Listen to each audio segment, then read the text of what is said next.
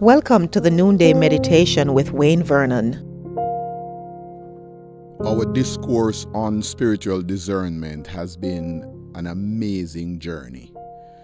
However, as we prepare to end this series, we must address a few more passages, not the least of which is 1 Chronicles 12, verse 32.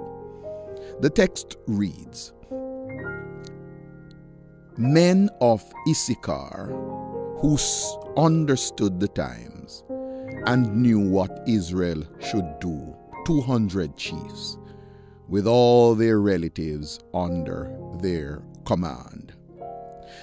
Let's establish the context of this text. 1 Chronicles 12 1 and following. These were the men who came to David at Ziklag while he was banished from the presence of Saul, son of Kish. They were among the warriors who helped him in battle. They were armed with bows and were able to shoot arrows or to sling stones right handed or left handed. They were kinsmen of Saul from the tribe of Benjamin. Some Gadites defected to David at his stronghold in the desert. They were brave warriors, ready for battle and able to handle the shield and spear. Their faces were the faces of lions, and they were as swift of gazelles in the mountains. These Gadites were armed army commanders. The least was a match for a hundred, and the greatest for a thousand.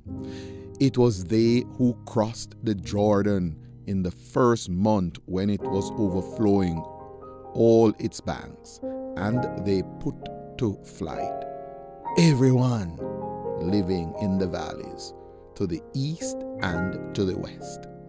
Other Benjaminites and some men from Judah also came to David in his stronghold. Some of the men of Manasseh defected to David when he went with the Philistines to fight against Saul. When David went to Ziklag, these were the men of Manasseh who defected to him. All of them were brave warriors, and they were commanders in his army. These are the numbers of men armed for battle who came to David at Hebron to turn Saul's kingdom over to him as the Lord had said. Men of Judah carrying shields and spear, 6,800 armed for battle, 25 of Simeon warriors ready for battle, 7,100. Men of Levi, 4,600, including Jehoiada, leader of the family of Aaron, and 3,700 men, and Zadok, a brave young warrior, with officers from his family. Men of Benjamin, Saul's kinsmen, 3,000, most of whom had remained loyal to Saul's house until then. Men of Ephraim, brave warriors, famous in their own clans 20,800 men of the half tribe of Manasseh designated by name to come to make David king 18,000 the men of Issachar who understood the times and knew what Israel should do 200 chiefs with all their relatives under their command Men of Zebulun, experienced soldiers prepared for battle with every type of weapon to help David with undivided loyalty. 50,000 men of Naphtali, 1,000 officers, together with 37,000 men carrying shields and spears. Men of Dan ready for battle, 28,600. Men of Asher, experienced soldiers, prepared for battle, 40,000. And from east of the Jordan, men of Reuben, Gad, and the half tribe of Manasseh, armed with every type of weapon, 120,000. Nestled among these thousands of brave warriors who chose to support David, who was anointed king by God, but was being hounded by Saul and his men for years. Nestled among these thousands of men from the various tribes, there were only 200 chiefs from the tribe of Issachar. What is very interesting, though, about this very small, minuscule number of men from the tribe of Issachar is that while the, the other tribesmen were, were introduced for their military prowess and for their numbers. These 200, though it is implied that they were warriors, and from the description of all the others, it is obvious that this, this, this, is, this is an elite military detail. The text clearly states, however, that the unique quality of these 200. This small group from the tribe of Issachar was not just their military genius, it is the fact that they had special intelligence and spiritual power. They understood the times and knew what Israel should do. Because of these chiefs' ability to discern, they were able to make quality choices and decisions for their tribes. With them being part of David's military squad, their tactical expertise would be critical. Now notice this. 1 Chronicles 12 23, these were the numbers of the men armed for battle who came to David at Hebron to turn Saul's kingdom over to him, as God had said. God had ordained that Saul's kingdom should be turned over to David. In fact, David was anointed king.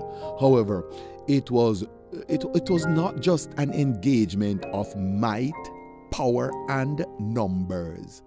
Wise decisions were needed, and the sons of Issachar were there just for that purpose. As you engage in battle today against the forces of evil manifested in the people and the circumstances around you, remember that might, power, and numbers even are not the end all and be all. These discerning men were on David's team for a reason. They were there to effect God's agenda. But despite that sovereign decision of God, wise choices were needed to execute the plan of God. Men needed to be there who would hear the voice of God and be able to give tactical support coming from the divine source. Let us ask God to help us today to be like the men of Issachar, to have an understanding of the times, and to know what the church, what our family, what our team should do today and in the future. Let us not just rely on what other people say, but let's be like the men of Issachar who understand the times. Too many persons are paying attention to signs And every little thing that happens around us, people are able to break it down on YouTube and TikTok and and, and Instagram and and and to tell how this lines up with the Bible and and so on. And in many cases absolutely nothing happens because it it it, it was choreographed. It it was it it was concocted. But I pray that today we will be like the 200 the remnant. One tribe had a hundred thousand men. Issachar's tribe only contributed 200 chiefs, but with intelligence and spiritual power to make right choices as David elite squad took on the angry King Saul and his enforcers. Today, as you take on the angry forces of evil, let us ask God for intelligence and spiritual discernment, spiritual power to be able to take on the enemy. Though small, we are in numbers. Should you need further instructions in these matters, please feel free to text the number 647 696 0422. And if you desire to surrender your life to the Lord Jesus Christ, please text the word salvation to this number as well. Someone is standing by to support you right now. Today is a good day for you to get your copy of my book, Six Practices of Effective Leadership. You can pick up your copy on Amazon today. The link is conveniently provided for you in the description below. If you live in Jamaica, the Montego Bay, Waltham Park, and Sterling Castle New Testament Churches of God, as well as the bookshop at the head office of the New Testament Church of God in Jamaica. They do have these books. If you give them a call, they'll make arrangement for you to get your copy today. We look forward to hearing from you how core leadership services may partner with your church or local organization to raise up leaders for greater and future leadership responsibilities. We would be delighted to journey with you in this regard. So let's hear from you today.